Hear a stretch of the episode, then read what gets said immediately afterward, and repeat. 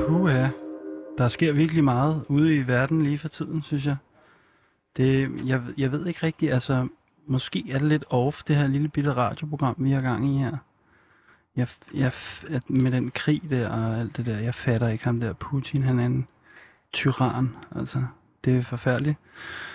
Øhm, ja, men ja, altså vi, vi skal jo i gang med at lave det her lille radioprogram i dag, mens øh, himlen falder ned over Ukraine. Jeg forstår godt, du har det sådan. Mm, jeg har set lidt flere nyheder, end jeg plejer.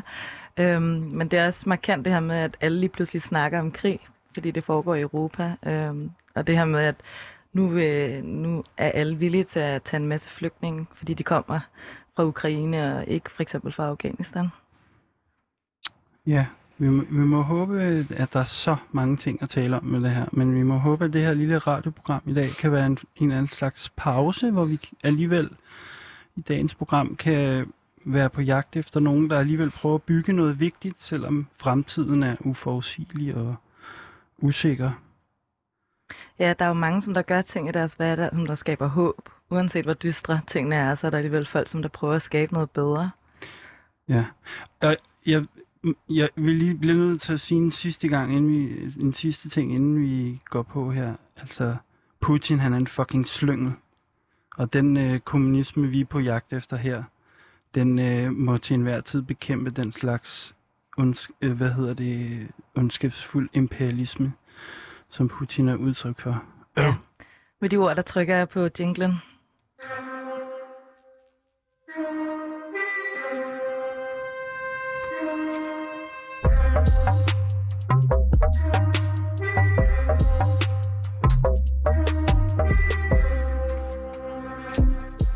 Mit navn er Eskil Halberg, og jeg kalder mig selv for kommunist.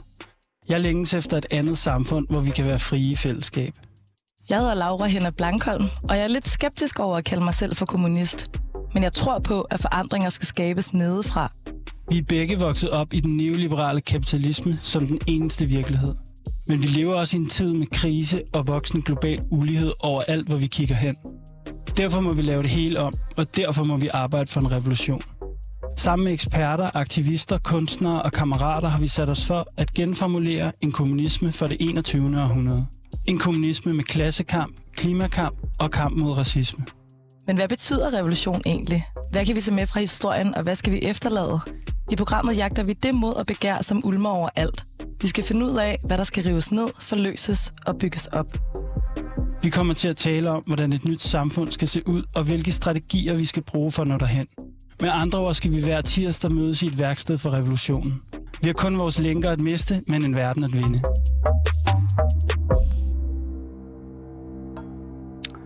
Ja, velkommen til Revolutionen En Verden at Vinde, øh, hvor vi i det her program er i gang med at genformulere en kommunisme for det 21. århundrede.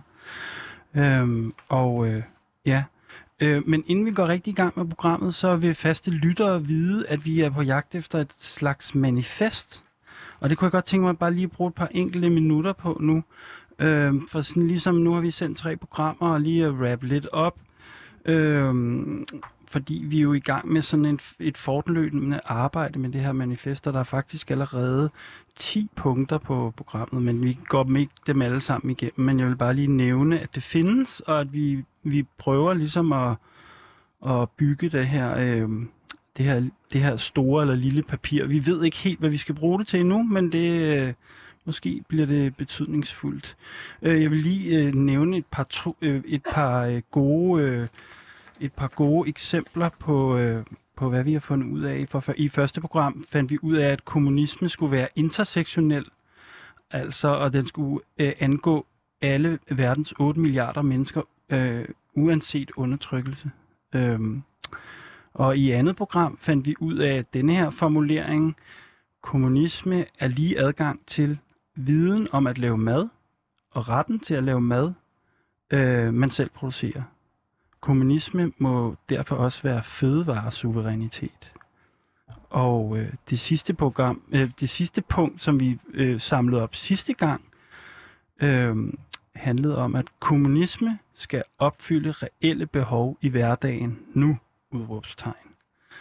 Øh, ja, så vi er allerede øh, godt i gang øh, med at øh, komme i gang med det her, bygge det her, øh, det her manifest. Øhm, det her program handler jo om kommunisme, og det er mig, der går og kalder mig for kommunist, og vi prøver at finde ud af, hvad fanden det betyder. øhm, men, øhm, men i hvert fald kan man sige, at kommunisme altid har handlet om, hvordan vi skal arbejde, og hvordan vi skal producere fornødenheder. Så kommunisme må i hvert fald også være et forsøg på at tænke øh, produktion og produktionsfællesskaber på en helt anden måde, end at vi arbejder for nogle bosser eller chefer, der kan score kassen, mens vi andre tjener for lidt, og bliver, eller bliver arbejdsløse og stressede osv. Og i dag, øh, der skal vi prøve at finde ud af, hvordan man kan, hvordan man kan organisere arbejdspladserne, så man får nogle, så man har et arbejde, som man kan holde ud og, og have, uden at man går ned med stress, eller at man føler sig forarmet øh, på arbejdslivet.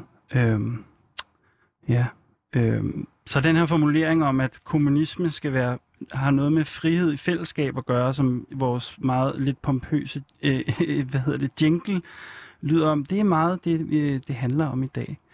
Øh, det her med nye måder at finde ud af, hvordan man kan udlive nogle af sine idealer, samtidig med, at man øh, producerer og går på arbejde. Øh, og lytterne vil jo måske kende den her fornemmelse af at arbejde under en irriterende chef, der man, man kan måske føle sig overvåget, eller hvad ved jeg, få for lidt i løn, eller sådan noget. Øh, hvad, Laura, øh, hvad, hvad, hvad er dit forhold egentlig til chefer? Jeg kom til at tænke på det her med, at øh, jeg havde en redaktør engang, som der kaldte mig for obsternasia. Altså sådan, jeg tror, det var et twist på det her ord obsternasi, øh, som handler om at fastholde sine synspunkter. Jeg ved ikke, om han ville have sagt det samme, hvis det var dig, der havde sagt dine holdninger, Eskild. Øhm, men jeg tror, det handler om det her med, at jeg tit har en mening om, hvordan jeg synes, tingene skal gøres. Øh, og så, jeg tror faktisk på mange måder, jeg har tilrettelagt en del af mit arbejdsliv efter ikke at have så meget kontakt med chefer, men snarere arbejde øh, lidt mere selvstændigt. Mm-hmm. Ja. jeg har det lidt anderledes end dig, tror jeg. jeg. Når jeg går på arbejde tit, eller det har i hvert fald tit været sådan, jeg håndterede det her spørgsmål, så lod jeg mig bare underkaste hierarkiet i en eller anden forstand, som sådan en slags forsvarsmekanisme. Sådan, her, her kan jeg ikke bestemme noget, så bare fortæl mig, hvad jeg skal gøre, og så gør jeg det, og så må vi ligesom være frie uden for arbejdspladsen. Men til gengæld så kan jeg huske, at du på et tidspunkt gjorde det til lidt af en øh, begivenhed, at du sagde dit job som øh, gymnasielærer op. Og i mange år, der har jeg lidt udefra set det her, at du havde en, en mission med at få folk til at indse, at arbejdet, det var ikke alt. Jamen, det er rigtigt. Jeg var faktisk øh, øh, gymnasielærer i samfundsfag i, jeg tror, det var omkring fem år.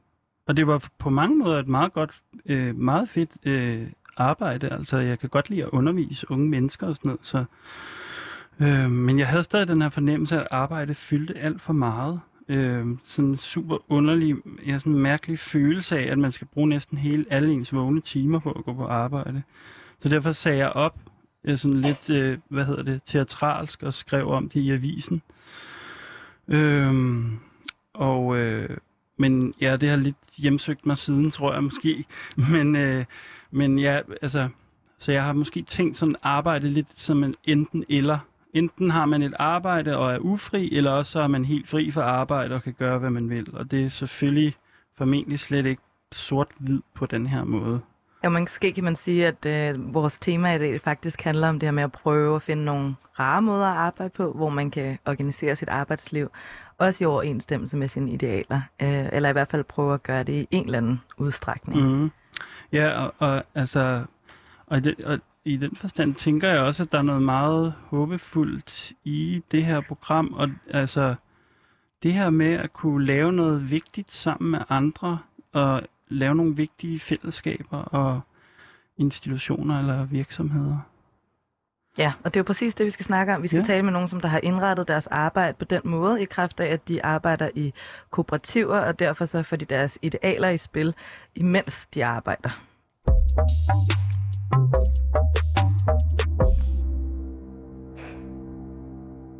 Ja, Og velkommen til dagens to gæster. Det er jo faktisk første gang, at vi har to gæster i studiet i dag. Det er jo i sig selv dejligt, at der er lidt flere folk her omkring os. Øh, men velkommen til dig, Christina Carlsen fra øh, kooperativet øh, X-skolens Trykkeri. Og til dig, Tanja Rasmussen fra kooperativet øh, Spidsroden, som er en butik, der ligger på Indre Nørrebro. Så og vi, vi kalder, eller jeg kalder jo, mig jo mig selv for kommunist i det her program. Så er I øh, kommunister? Måske Tanja først? Øh, jeg tror lidt, at jeg har det på samme måde, som Laura siger i, øh, i introen, at øh, jeg har altid haft lidt svært ved at kunne kalde mig kommunist, men øh, må jo også indrømme, at der er der sindssygt mange værdier ved kommunismen, som, øh, som der er vigtige for mig. Mm-hmm. Hvad siger du til det her begreb, Christina? ja, det, det er også lidt sjovt for mig at stå herinde, fordi nej, jeg er ikke kommunist, jeg er anarkist. Du er anarkist? Ja, det er jeg. Kan du sige bare sådan helt, ikke, det er ikke fordi, vi skal snakke lang tid om det her, men kan du sige en lille smule, fordi jeg har det jo sådan, at jeg, jeg er gode venner med anarkister i hvert fald. Øhm, så, men kan du sige lidt, bare en lille smule om, hvad det betyder for dig, det der med at være anarkist?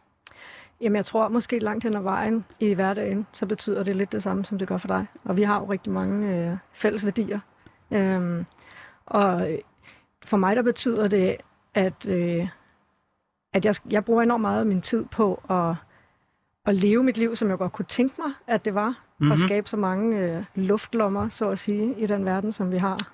Øhm, fordi vi er jo ikke naive, nogen af os, heller ikke dig, eller lytterne af det her program, jo. Jeg er lidt øh, nogle gange, måske, tror jeg. måske er vi nogle gange lidt naive.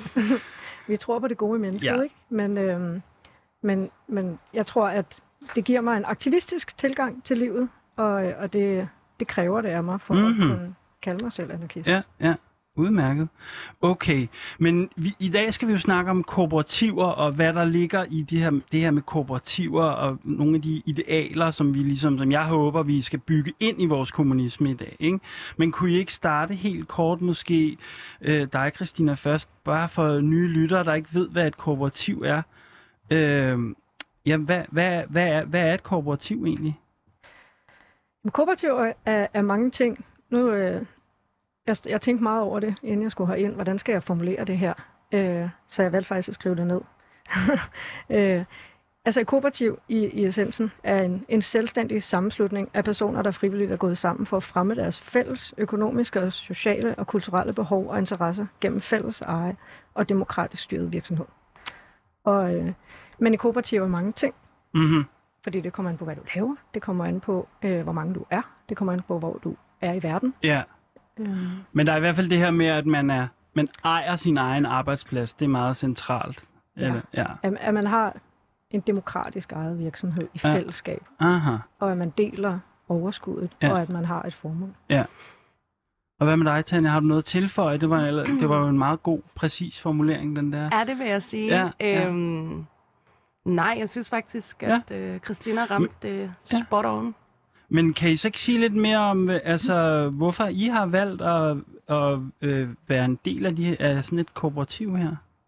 Tanja først måske. Øhm, vi skal jo lige øhm, øve os lidt på det, ja. vi også sige. Vi skal jo lige øve os i at dele ordet med hinanden her, så det, det, men det gør vi efter bedste evne. Men det kan være Tanja først. Ja, øhm, jamen altså, jeg tror, den lå lidt til højre benet, vi, øh, da vi var fire mennesker, der aftalte, at vi skulle overtage spidsråden.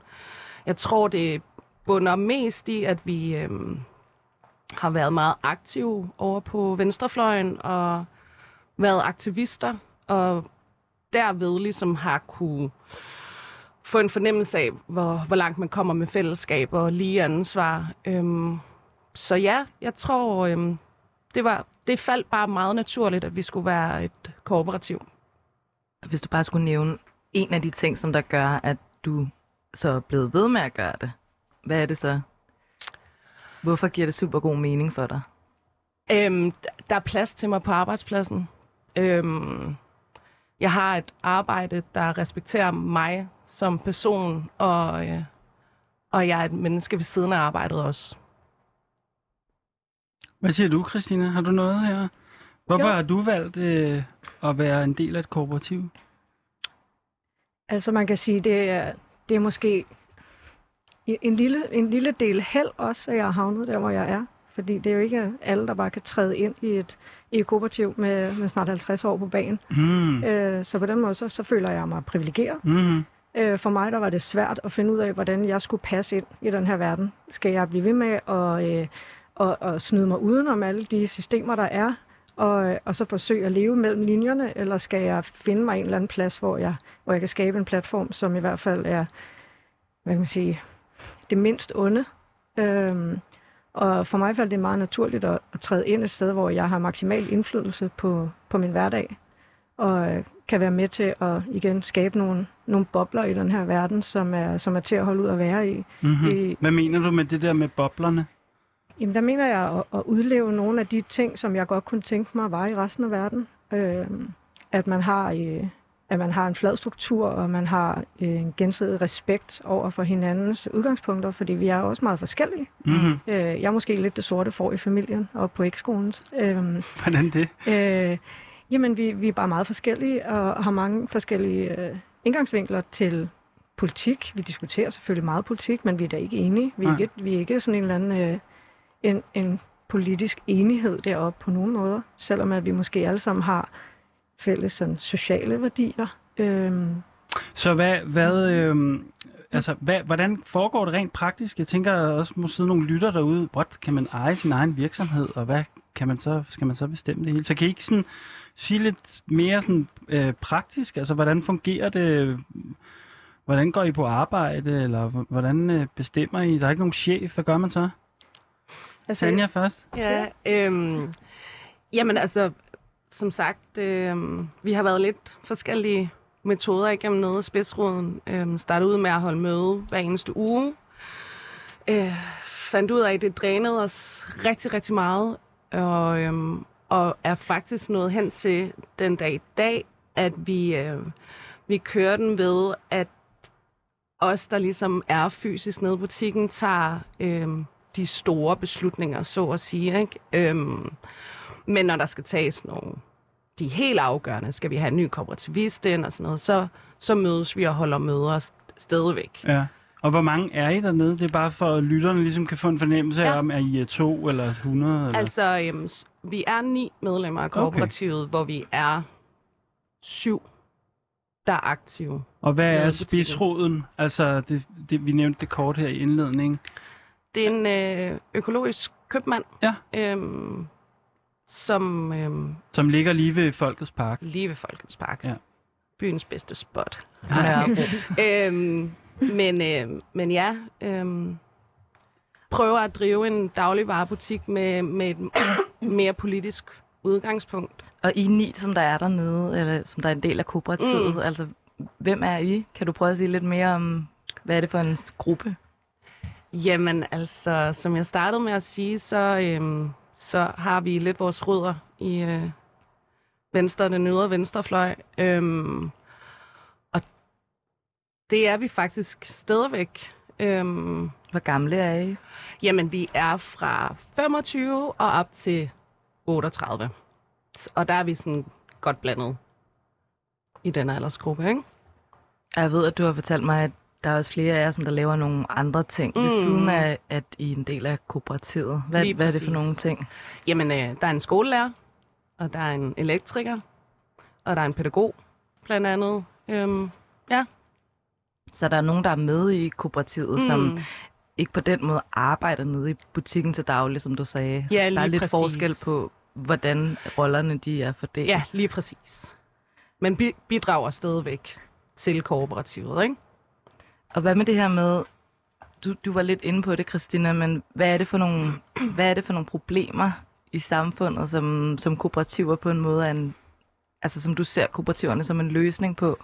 Du sagde også det her med at vælge det mindst onde. Ja, men det er jo nok ud fra sådan en eller anden, øh, altså en tanke om, at vi befinder os, som, som jeg også selv beskriver, i en, en kapitalistisk verden, som har en anden dagsorden end, end den verden, som jeg skulle beskrive fra bunden af. Den, øh, den vil ikke være, ikke? Øhm, og jeg tror, at, at, at som, ja, som der også er blevet sagt, mange kan genkende det der med en den onde chef, eller at blive pålagt ting, som man i virkeligheden ikke har, har lyst til, eller blive drevet i en retning, som man ikke har lyst til, eller som begrænser ens øh, kreativitet, eller, eller arbejdsglæde. Øhm, og at, at vi har en anden mulighed for at, at tage udgangspunkt i, i os som fællesskab, og ikke, og ikke chefens interesser. Øh, og jeg tror, at det at være menneske til menneske og se hinanden i øjnene, øh, gør, at du får truffet nogle lidt mere ærlige beslutninger, øh, som, som ikke bunder i, øh, i, i selvet, eller at chefen, som, som sidder og træffer beslutningerne på kontoret og på etagen ovenover, har, har lettere ved at træffe hårde beslutninger, fordi at der er afstand. Jo længere væk du kommer fra den, du tager beslutningerne for, øh, jo, jo, jo nemmere er det også at træffe hårde beslutninger. Og, øh, og jo tættere du kommer, og jo mere du er i, i øjenhøjde, øh, jo, jo mere ærlige, synes jeg, beslutningerne bliver, og jo mere menneskelige bliver de også. Det altså, lyder jeg... også som noget, undskyld jeg afbryder, men det lyder også ja. noget, som, øh, som os kommunister, vi skal have med i vores øh, måde at tænke på. Det her med, at, at øh, når man øh, mødes og er sammen, så, så, øh, så forpligtiger man sig også på en måde på hinanden. Ja. Og hvad er det så, der alligevel kan være udfordrende? Altså når, du, når, når der så er den her kapitalistiske verden, som man alligevel skal være en del af? Jamen altså udfordringen er jo, at, at vi langt hen ad vejen er, er tvunget til at have de samme mål som alle mulige andre virksomheder. At, at vi skal have nogle penge i kassen, så vi kan betale huslejerne, vi kan give hinanden løn. Men, men løsningerne, når udfordringerne opstår, kan være markant anderledes, end, øh, end hvis man er i en almindelig kapitalistisk øh, virksomhed. Øh, vi kan måske være mere kreative i forhold til, hvordan vi vil, øh, hvordan vi vil løse opgaver, afhængig af, hvad det er for nogle mennesker, der sidder om bordet, og hvad de, hvad de kan byde ind med. Altså der, der vil vi måske kunne, kunne, eller nej, ikke måske, vi kan tage nogle beslutninger, som, øh, som stadigvæk har alle med ombord. Du, øhm. du nikkede også, øh, Tanja. Du kunne godt genkende til det, det her problem her, eller hvad? Ja, ja, ja, fuldstændig. øhm, Jamen, jeg nikker bare meget genkendende til ja, det, Christina ja. siger, fordi Jamen, det jeg, er... Jeg tænker ja. også, fordi at I driver jo en købmandsforretning, mm, mm. så hvem som helst kan jo komme ind og, hvad ved jeg, I kan tjene penge på hvem som helst, skulle ja. jeg til at sige. Øh, øh, jeg gør jer nogle overvejelser over sådan, du ved, hvordan, hvem man gerne vil samarbejde med, og hvem man ikke vil samarbejde med, for eksempel.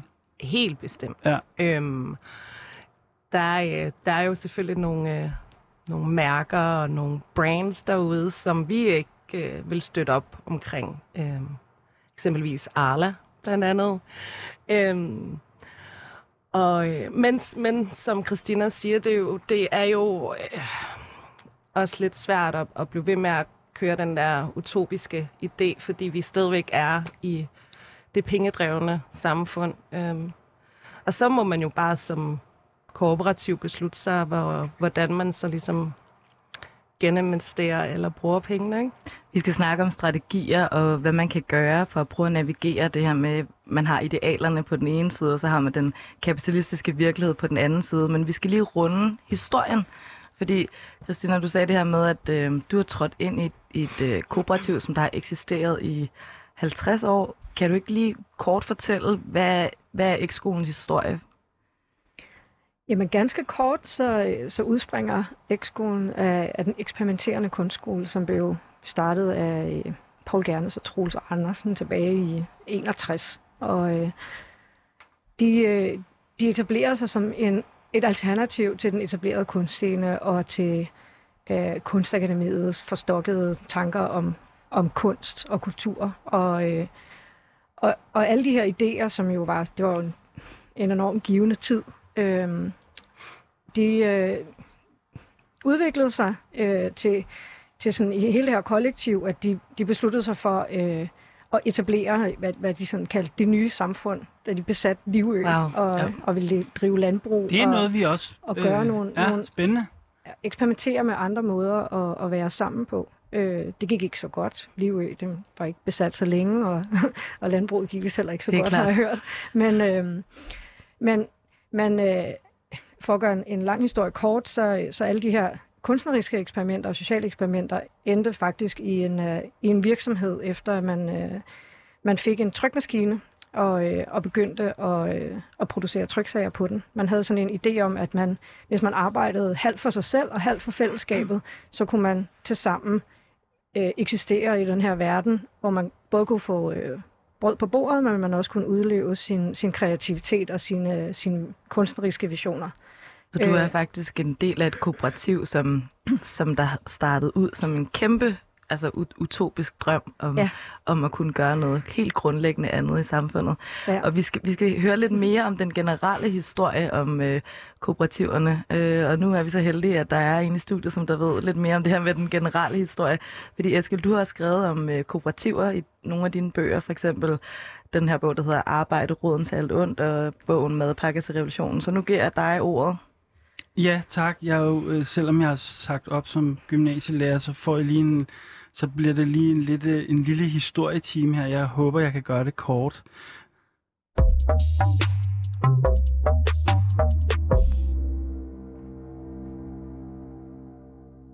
Ja, så jeg har fået til opgave lige at sige lidt om øh, øh, kooperativernes Danmarks historie. øh, helt kort, og den her, den, den her historie, som jeg kommer til at tale om nu, den kan sikkert udlægges på mange forskellige måder, men det bliver altså min udlægning, det her. Men det er sådan, at øh, kooperativerne har no, faktisk øh, omkring 150 år på banen. Det første øh, kooperativ, vi kender til i Danmark, var, var i Tisted i 66, øh, 1866, som var sådan en form for samarbejde mellem en præst og en borgerlig politiker og nogle arbejdere, som gik sammen og lavede en brugsforening. Måske faktisk jeg forestiller mig faktisk noget, der minder lidt om spidsroden, vil jeg sige, hvis lyttere har været nede i spidsroden på Nørrebro. Altså en, en, øh, ja, en brugsforening.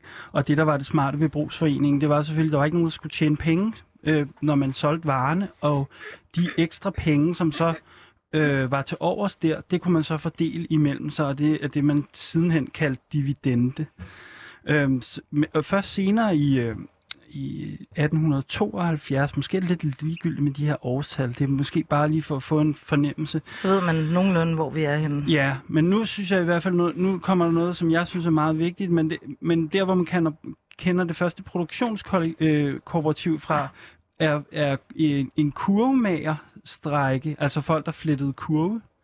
Øhm, øh, som øh, i, i 1872, og hvor, hvor, øh, hvor, hvor folk var meget forarmet, fordi når man strækker, så kan man jo ikke, øh, så har man ikke nogen penge, og så dør man af sult. Det gjorde man i hvert fald dengang. Så derfor fandt de her kurvemager ud af, at man ligesom kunne or- organisere sit eget arbejde, og på den måde tjene nogle penge, så man kunne forsørge for sin familie, uden om mester. Og det gjorde de ved at låne nogle penge af et værtshus. Det tænker jeg måske også er meget sjovt at bide mærke i, fordi det er jo en af problemerne ved at starte nye ting, det er jo, at man skal bruge noget, et indskud. Men altså sidenhen, så har kooperativbevægelsen faktisk i perioder været ret... Øh, den har, fyldt, øh, den har faktisk fyldt en del, og i arbejderbevægelsen kaldte man det ligesom det, det tredje gren af arbejderkampen ud over partiet og fagforeningen. Øhm, og jeg synes, en af de ting, der er mest spændende, det er det her med, at, at øh, kooperativer på en måde kan være en del af klasse, klassekampen i den forstand, at man kan tage noget magt tilbage. Hvis man kan producere sine egne fornødenheder, så kan man strække i længere tid, for eksempel hvis man... Øh, øh, øh, fordi at man kan overleve på de ressourcer, der er i, øh, i øh, lokalsamfundet eller lokalmiljøet. Så man står stærkere i det end en, øh, en, øh, hvad hedder det, en typograf i 1908 kaldte hvis man er under økonomisk belejring, det kan jeg godt lide det her begreb, at være under økonomisk belejring, så kan man ligesom, hvis man har kooperativer, så kan man ligesom holde ud længere mod arbejdsgiveren, ikke? fordi man kan producere for eksempel sin egne mad, eller hvad ved jeg. Ikke? Så hele den her fortælling om, at øh, som, som mange måske har hørt, der har fokus på, at kooperativer, det handler om en demokratisering af arbejdspladsen, det handler også om alt muligt andet. Ja, det synes jeg er meget vigtigt. Altså, det, som sagt, jeg, man kan skrive den her historie på mange forskellige måder. Det er ikke, fordi jeg vil underkende, eller på nogen måde synes, det er uvæsentligt, det her med demokrati og sådan noget. Men det, den, det jeg har været interesseret i, har været det her med, at hvis, når, når man er selvorganiseret, så kan man slås bedre. Man, kan, man, man har noget magt, man kan holde ud mod sine politiske modstandere. Og det var faktisk også en tradition, som ligesom inde i det, der vi i dag kalder den socialdemokratiske bevægelse, som jo på de fleste længder af en reaktionær politisk bevægelse i dag, men der havde man faktisk rigtig mange af de her institutioner. Man har egen bolig, man har bankvirksomhed, forsikringer, uddannelse, energiforsyning, rejseselskab, mad, man lavede sin egen øller.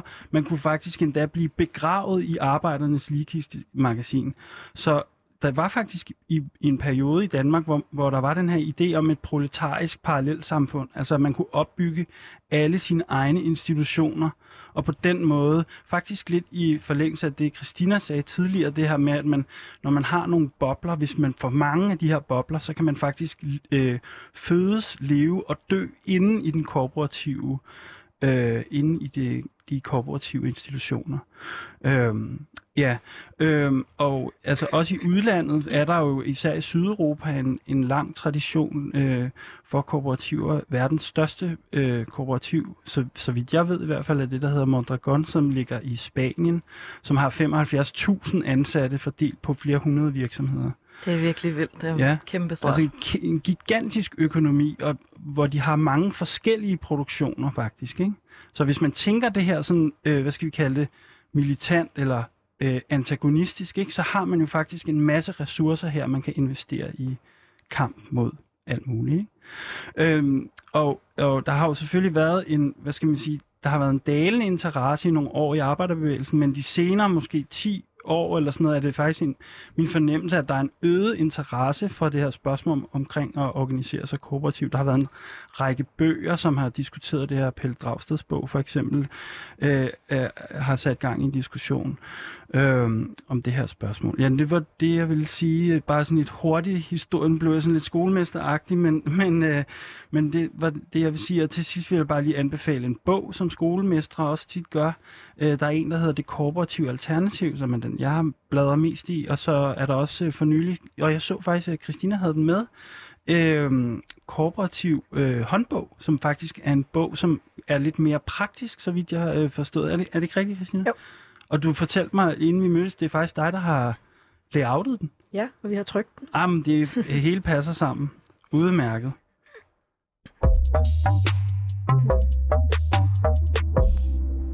Så fik vi hørt lidt om øh, kooperativernes historie, og hvordan de er en del af den her større arbejderhistorie. Vi har også åbnet lidt op for snakken om, hvorfor I har valgt at arbejde på den her måde i jeres respektive kooperativer. Og Eskil han nævner jo det her med i, i den her historiske gennemgang, så nævner han, at kooperativer de faktisk er meget vigtige i opbyggelsen af en større arbejderbevægelse. Tænker I jer også som en del af et større fællesskab? Ja. ja, men ja, det, det synes Kom jeg nu. da. Det, Kom ja. nu. Jeg føler mig forbundet til jer i hvert fald i en eller anden forstand. Jeg, Ja. kender, jeg kender de institutioner, som Ja. I, og jeg har kom, faktisk kommet i dem, og jeg har, øh, jeg har købt meget kaffe nede i spidsruden gennem årene, og jeg har også været i den. Ja, nu skal jeg... Ja, øhm, men, men jo, det synes jeg. Og især fordi vi bliver flere og flere kooperativer. Øhm, så ja, personligt, ja. Hvad med noget af det her, som at en ting er andre kooperativer, øh, men det her med arbejderbevægelsen som sådan, eller det her med at være en, en del af en bevægelse, som der arbejder for at hive samfundet i en anden retning. Hvordan er det, er det noget, som I føler jeg er for, forpligtet på, eller knyttet til? Ja, det er det da. Altså, i, jamen altså jo, både, både i det små og i det store selvfølgelig. Øh, jeg synes at det, som vi gør, er vigtigt, og, øh, og, og specielt i forhold til, til København og de ting, som, som vi går og laver her og nu, er det lidt sjovt, at vi i studiet kender hinanden rigtig godt, øh, som, øh, som sådan trykkeri og en, og en dagligvarerbutik. Ikke? Øh, jeg synes, at, det, at netværk er enormt vigtigt, og jeg ser det bestemt også som værende en del af et større netværk. Og, øh, og jeg synes også, at vi kan lære enormt meget af hinanden, øh, uanset hvad vi så går og laver, som måske slet ikke har noget overlap egentlig, så, øh, så kan man værdimæssigt lære en hel masse af hinanden. Øh, og jeg synes, det er vigtigt, at, at man som kooperativer bruger hinanden, også til at, at udvikle øh, politik, og til at udvikle måder og, øh, at forbinde kooperative virksomheder med hinanden og den kooperative tankegang. Er I også medlem af noget, der hedder Kooperativt København, øh, hvor at hvis man, er en, en, hvis man er medlem af det, så følger man nogle principper Vil du, vil du fortælle, hvad det er for nogle principper, Christina, som I, som I er forpligtet til? Jamen altså, vi, øh, vi er på, på X-skolen er faktisk både med i, i, i Kooperativ København, men også i, i kooperationen. Øhm, og i, i kooperationen, der følger man syv kooperative principper, som er, som er verdensdækkende. Og øh, det er et, frit og ligeværdigt medlemskab. To, demokratisk medlemskontrol. 3. Medlemmernes økonomiske deltagelse. 4. Selvstændighed og uafhængighed. 5. Uddannelse, oplysning og information. 6. Samarbejde mellem kooperativer. Og 7. Interesse for samfundet. Og jeg mener, at de her, de her syv principper, jeg, jeg betragter dem lidt som et, et filter mod dårligdom. Fordi der findes også skidte mennesker gode steder. Øh, og jeg tænker tit på, når man har sådan nogle samtaler omkring øh, utopiske leveformer, hvordan, hvordan indretter vi vores verden? Jamen, er der så ikke nogen idioter? Hvad gør man så med alle de der mennesker, som kun vil sig selv?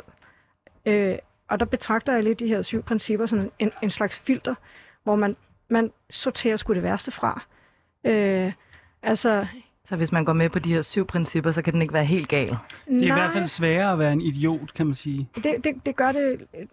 Hver trin gør det en lille smule sværere at være en idiot, ikke? Og, øh, og, den her... Øh, altså, det her dilemma med at eksistere i en verden, som, som trods alt stadigvæk... Vi er jo stadig et produkt af den verden, som vi lever i, på trods af de fællesskaber, som vi forsøger at skabe som alternative bobler rundt omkring. Øh, siger vi nej til folk?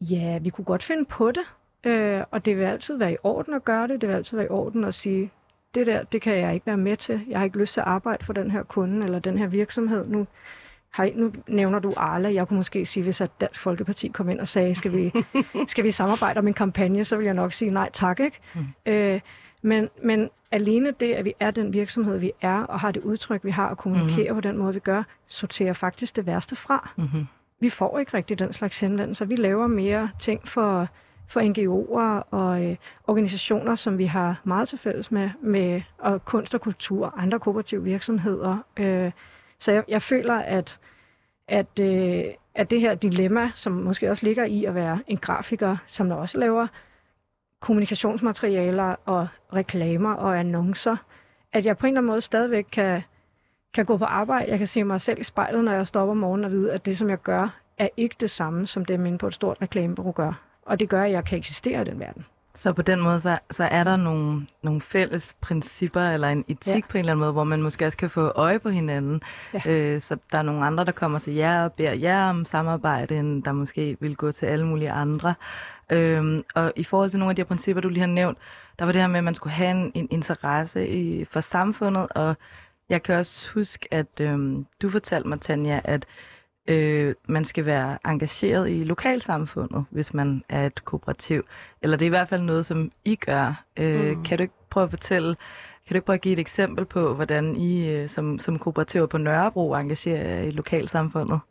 Øh, jo, altså helt kort, så er vi i gang med at arrangere noget, der hedder Brostensløbet, som der foregår nede på Blokkers Plads og, øh, og der er vi ligesom gået sammen også i Kooperativ København om at få stablet det på benene. Øh, både arbejde inden, op til PR øh, og under selve arrangementet. Ikke? Og hvad er brudstensløbet for noget? Jamen, øh, det, øh, det går ud på, at det er cykelløb.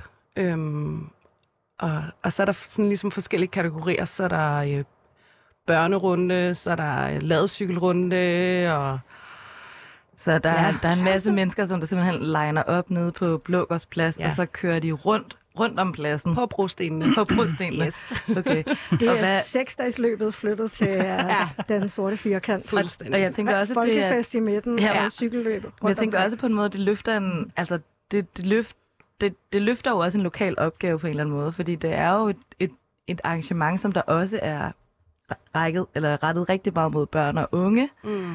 Øhm, og det, sådan som jeg har forstået det, så er det faktisk Kooperativt København, som I er en del af, der står for at arrangere det her. Mm. Ja. Hvad, hvad, tror jeg, hvad gør det det her med, at, at kooperativ er lokalt, øh, nu i en butik og i et trykkeri, hvad gør det det her med, at man simpelthen er en del af det kvarter, man bor i? Altså jeg tror, det er enormt vigtigt, øh, og jeg, jeg tror også, at altså, det, er, det er en del af de her øh, af de her principper, som vi arbejder efter, at man, at man også tænker sig selv ind i, i en større sammenhæng. Og, øh, og jeg, jeg tror, det er vigtigt, at øh, specielt i de her tider, øh, nu har vi lige gået igennem to år, hvor man har set de rige rigere og alle andre øh, arbejde meget hårdt for at få brød på bordet. Øh, så lige nu, der, der taler det meget godt ind i sådan en eller anden... Øh, øh, en sådan generel tendens, at man skal støtte de små, og man skal passe på hinanden, og man skal passe på sine lokalmiljøer, så det hele ikke bare bliver øh, Kæreby-skilte med tomme lokaler og, øh, og kædebutikker. ikke? Kærby, hvad er den der? Ja, Blackstone. Øh, Altså Ja. private investorer, Ja. som der kommer og opkøber lejligheder og laver den almene boligmasse eller andre billigere lejeboliger om til private, dyre øh, ja, og erhverv lejligheder. også, ikke? Ja. Og erhverv. Jeg synes, det er super spændende det her med, hvordan sådan nogle, så, altså, at I som virksomhed ligesom kan øh, danne, øh, flere af jer nævner, øh, nævner det her med at danne netværk, og det der med at bygge, ja for mig, i, i, i, min, i min verden er det der på en måde at bygge politiske alliancer.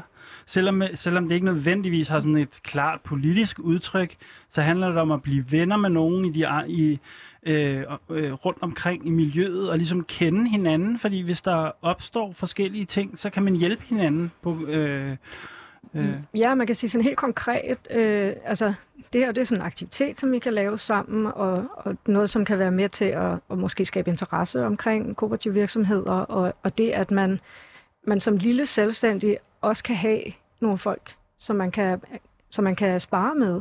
Mm. Altså Kooperativ København fungerer også på den måde, at, at vi holder medlemsmøder, hvor at virksomhederne kommer og på skift pitcher deres virksomhed, og måske et problem, som man så tager op i grupper Mm, og, ja. og diskuterer. Jamen, Vi har et problem. Hvordan ja. løser I det?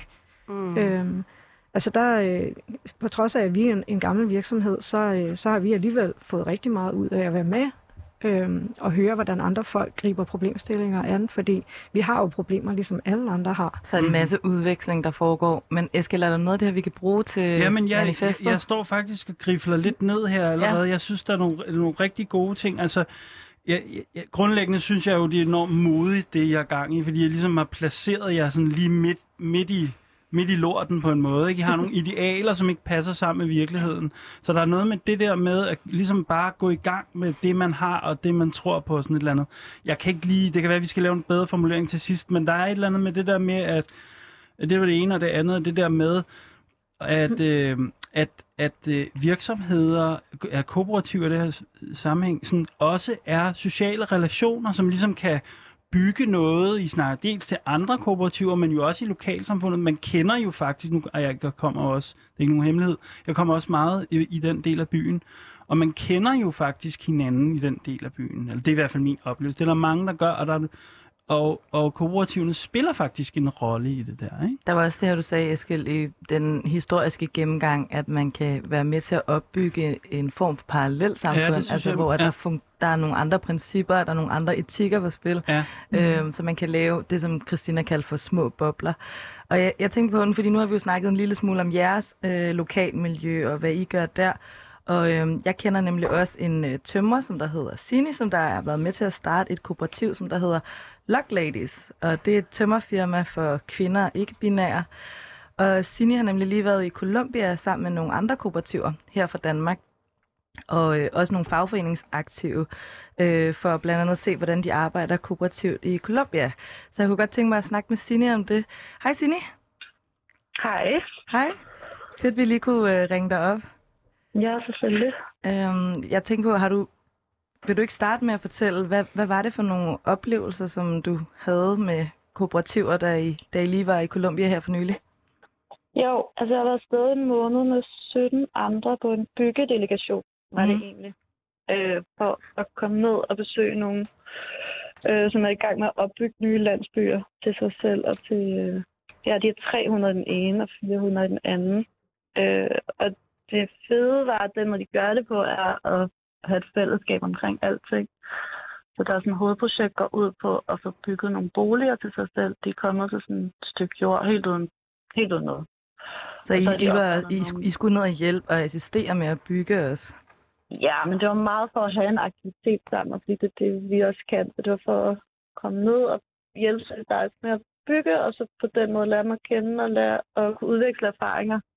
Ikke så meget om bygge, altså sådan byggeteknikker, men ret meget om, hvordan vi organiserer os, og hvordan vi øh, tror på verden. Og, Og hvad var det for nogle tanker, som du gjorde dig om det her med at være et kooperativ i, i Colombia, altså i den kontekst? Jamen det fede var, at de, øh, de, godt vil, de har ligesom sådan en helhedsplan på en anden måde end her, når jeg går på arbejde i Lock Ladies, så er det sådan, så går jeg på arbejde, det gør jeg hjem, og så får jeg også et kollektiv, men her der var ligesom hele landsbyen, der så sammen for oprettet nogle boliger, så de har, og de har også fået øh, med noget EU-støtte, har de kunne købe maskiner ind til at have nogle produktive værksteder, så de laver også deres egne byggematerialer. Så de prøver ligesom sådan at skabe arbejde til sig selv i landsbyen, og så kunne bygge i fællesskab og eje de her huse i fællesskab. Øhm, og det var meget... Det, I Colombia kan det være ret farligt at være sådan fagforeningsaktiv. Ja. Eller sådan, der er ret mange, der bliver slået ihjel, sociale ledere og fagforeningsaktivister. Så det, det er ikke en særlig stor, stærk ting at sådan læne sig op af. Så på den måde så er det også en anden mulighed for dem. Og så selv skabe sine arbejdspladser i fællesskab for, for at have nogle bedre vilkår. Der er nogle helt Øhm, andre omstændigheder og et helt andet behov for at arbejde og skabe arbejdsvilkår på en anden måde, ikke? Ja, fordi det er, altså det er livsfarligt at gå ind og være meget fagforeningsaktiv, så der er bare rigtig dårlige arbejdsvilkår og rigtig dårlig løn og ingen sikkerhed på, altså særligt som håndværker, sådan, det er meget, meget lavt, lavt stillet, så, så når vi kommer der og har, vi synes selv, vi har ret godt arbejde, og vi har ret gode vilkår, og vi har nogen i ryggen, øh, det har de bare slet ikke. Så på den måde kunne jeg godt se, det var sådan, de har virkelig behov for at få oprettet de her andre måder at arbejde på. Hvad, så hvad var det for en fase, de var i, da, da I var der? Hvad var det for nogle snakke, der Mm. var? Hvad skete der? Ja, de har været i gang i seks år, og det går rigtig langsomt, fordi de har heller ikke særlig mange penge. Mm. Og på den måde, så har de fået bygget et hus i hver. Vi var i to forskellige landsbyer. De har fået bygget et, et sådan ligesom modelhus, som de så skal masseproducere til at bo i. Så alle landsbyen kan få et rigtigt hus at bo i. Øhm, så de var stadig meget opstart og kunne ikke lønne alle dem, der hjalp. Så det var meget sådan at organisere, sådan, hvordan man hjælper to dage eller tre dage. Og så er der ligesom nogen, der så koordinerer arbejdet og kommer mere ind i processen og ved, hvordan der man producerer murstenene. Øh, og så kommer alle landsbyen og hjælper nogle dage ad gangen, Ja. for at det bliver et fælles arbejde. Ja, ja du, du sagde nemlig det her med, at for, for jer i, i Lock Ladies, som der er et tømmerfirma, og dem vi snakker med inde i studiet i dag, som der er fra Spidsruden og fra Ekskolens Trykkeri, så handler det også om at organisere sit arbejde på en anden måde, og det gør det selvfølgelig også øh, der i landsbyen i Colombia, hvor du lige har været, men det handler simpelthen også om at kunne skabe et værdigt liv for sig selv, og finde nogle øh, strategier til at kunne gøre det, altså skabe en bolig overhovedet, øhm, på, en, Mm. på, en, på en fællesskabsorienteret måde, eller som den eneste mu- mulige måde måske. Ja, og det, de her mennesker, de er en del af fredsprocessen i Colombia, for de har boet oppe i bjergene og sådan ligesom skal komme her og bygge og skal skabe et civilt liv helt forfra. Så på den måde de også, de kan også ligesom, det var fedt, fordi de kunne, de kunne også selv bestemme det forfra, og de kender hinanden, og de har arbejdet sammen før. Mm. Så de kunne også på den måde selv sætte nogle, altså sådan havde nogle fælles værdier, de kunne arbejde ud fra. Øh, og det, vi havde ret mange af de samme værdier i forhold til arbejdsliv og bolig og, og bo fælles og bo kooperativt eller kollektivt. Så det var ret... Men det var meget opstartsfasen og havde selvfølgelig også mange... Altså, vi havde mange af de samme spørgsmål, jeg kan kende fra Lock Ladies, der med sådan, når, når man ikke lige har når man ikke lige har arbejdet nok til, at alle kan få en fuld løn, eller hvordan gør vi, hvornår kan vi gå fuld tid og droppe vores andet arbejde, fordi ellers så rykker det jo heller ikke. Og, så der var, så, der var mange af de samme sådan, spørgsmål. Havde folk, følte folk, det var frivilligt arbejde nogle gange, eller var det, fordi de kunne se, at det nok skulle blive til noget øhm, og inden hvordan- for en kort tid. Hvordan var det ellers i... Øh, der var en, de havde en murstensfabrik, så de kunne lave mursten og bygge boliger. Og hvilke nogle andre ting var der ellers i, i deres lokalsamfund, som der havde noget med Øhm, kooperativ at gøre? De havde en landbrugsproduktion også i forhold til nogle forskellige dyrehold, øh, kunne producere æg og sælge ud af huset også, og øh, en grøntsagsproduktion, og det ene sted havde de også en kaffeplantage. Øh, men det var ligesom et fælles kooperativ, der så startede alle de her en, produktive enheder, og så havde de nogen, der koordinerede det, og så kom forskellige folk og arbejdede enten et fasthold, eller at i nogle af de der ting, hvor man bare har brug for hænder, så kunne de sådan skiftes, så kunne folk komme nogle dage ad gangen. Um, så de havde mere sådan en helhedsplaner end en paraply, der også stod for at skulle få bygget boligerne på sigt, hvilket også er noget, de skulle kæmpe for at få lov til, fordi det ikke er en ordning, der fungerer i Colombia, at man kan eje fællesskab på den måde. Så det var også noget, de havde ja, kæmpet lidt for. At få byråkratiet til at forstå den løsning. Jeg tror, Eskild gerne vil spørge jeg, jeg, noget. kunne godt tænke, jeg synes, det er vildt spændende at høre om det her. Hej, Sini. Øh, Hej. Hvad hedder det? øhm, Jeg kunne godt tænke mig at høre, altså, hvordan, hvordan er de her folk, du har besøgt, hvordan, hvad er deres øh, forhold til det her med at gå på arbejde, som vi kender her øh, meget fra... Altså, har de en sådan, er der en meget stærk opdeling mellem det der med arbejde og fritid? Forstår du, hvad jeg spørger Øhm, om? Jamen, de er nogle lidt særlige mennesker også, fordi at de har været guerillaer i rigtig mange år. Så de skal gå ind i et helt nyt liv. Og på den måde har de jo den her drøm om, at de skal have en bolig, de skal have et arbejde, fordi de skal have et liv, hvor de kan forsørge sig selv og forsørge hinanden. Hvad betyder, men hvad, be, Øhm. hvad betyder det for dig, bare lige her til sidst, hvad, hvad betyder det for dig, det her med, at du tager, du tager hen et sted, og så kan du se nogen i en, i en helt anden livssituation. Øhm, de har nogle helt andre livsvilkår, øh, og nogle helt andre sådan, øhm, adgang, ad, ikke adgang til alle mulige ting i samfundet på, på en helt anden måde, men hvad betyder det for Mm. dig at tage hen i den kontekst, og så se, okay, der er nogen, der skaber kooperativer på den her måde? Jamen, det giver virkelig meget energi. Altså, ligesom at vide, at der er andre kooperativer i Danmark og i København, men det giver også virkelig meget energi at vide, at der også er nogen i Colombia og mange andre steder i verden også, der har nogle af de samme værdier. Og så selvom vi ikke kan arbejde sammen til hverdag, eller sådan, så bare vide, at vi mangler tror på, at man godt kan gøre tingene mere solidarisk og mere sådan socialt, hvor at alle har, har noget at skulle have sagt i sit eget liv, og at man, man går på arbejde for noget, man tror på, og ikke noget, man sådan, ja, gør for at kunne overleve. Øh, det synes jeg er helt grundværdien også i, hvad jeg så der, at det jo, de kan, altså de kan godt overleve, men de, gør, de vil gerne overleve på den måde, de tror på, at er dejligt. Ja, Jeg tænker på, fordi at øh, Øhm. Christina og, øh, og Tanja fra Spidsråden, de har også snakket lidt om det her med, at der er et netværk, som man er en del af. Ser du dig som en del af, en, af et større internationalt netværk med de andre kooperativer? Ja, det gør jeg helt sikkert. Ikke at vi, ikke at vi sådan kommunikerer til hverdag og snakker sammen, men det at jeg ved, at de er der. Øh, og ved, at de også finder løsninger, og at man på den måde kan spare sammen, hvis der bliver behov for det. At, og jeg tror også, vi er meget langt her i forhold til, at der har været en kamp om arbejdsforhold og jordreformer og sådan i Europa. Så vi er ret langt i forhold til at bedre arbejdsvilkår, end de er i Colombia. Så jeg kunne også se, at de havde de mange spørgsmål om, og det styrker også dem at vide, at vi er der. Hvad var Og det for vi nogle ting, ligesom- som de kunne lære, som de kunne lære jer? at, at det er muligt at organisere sig, det er muligt at kæmpe for, for at have et godt arbejde og have et godt liv Mm. på en anden måde, som, som nogen har gjort herfra også i fagforeningen, og det er muligt at skabe en stærk fagforening, men det er bare vildt farligt lidt, at, man, at de kunne ligesom se, at det er lykkedes andre steder i verden, og det ved de godt, men det er noget andet at møde hinanden og kunne snakke om det, end at læse om hinandens sådan, situationer. Så på den måde var der også noget håbefuldt for dem. Øhm, nu skal vi til at sige farvel, og du skal også tilbage på øh, byggearbejdet, som jeg har forstyrret dig i. Ja. Men, uh, tusind tak, fordi vi kunne ringe og høre om din tur. Det lyder virkelig vigtigt, og ja, det var fedt at høre det perspektiv helt andet sted tak fra. for snakken.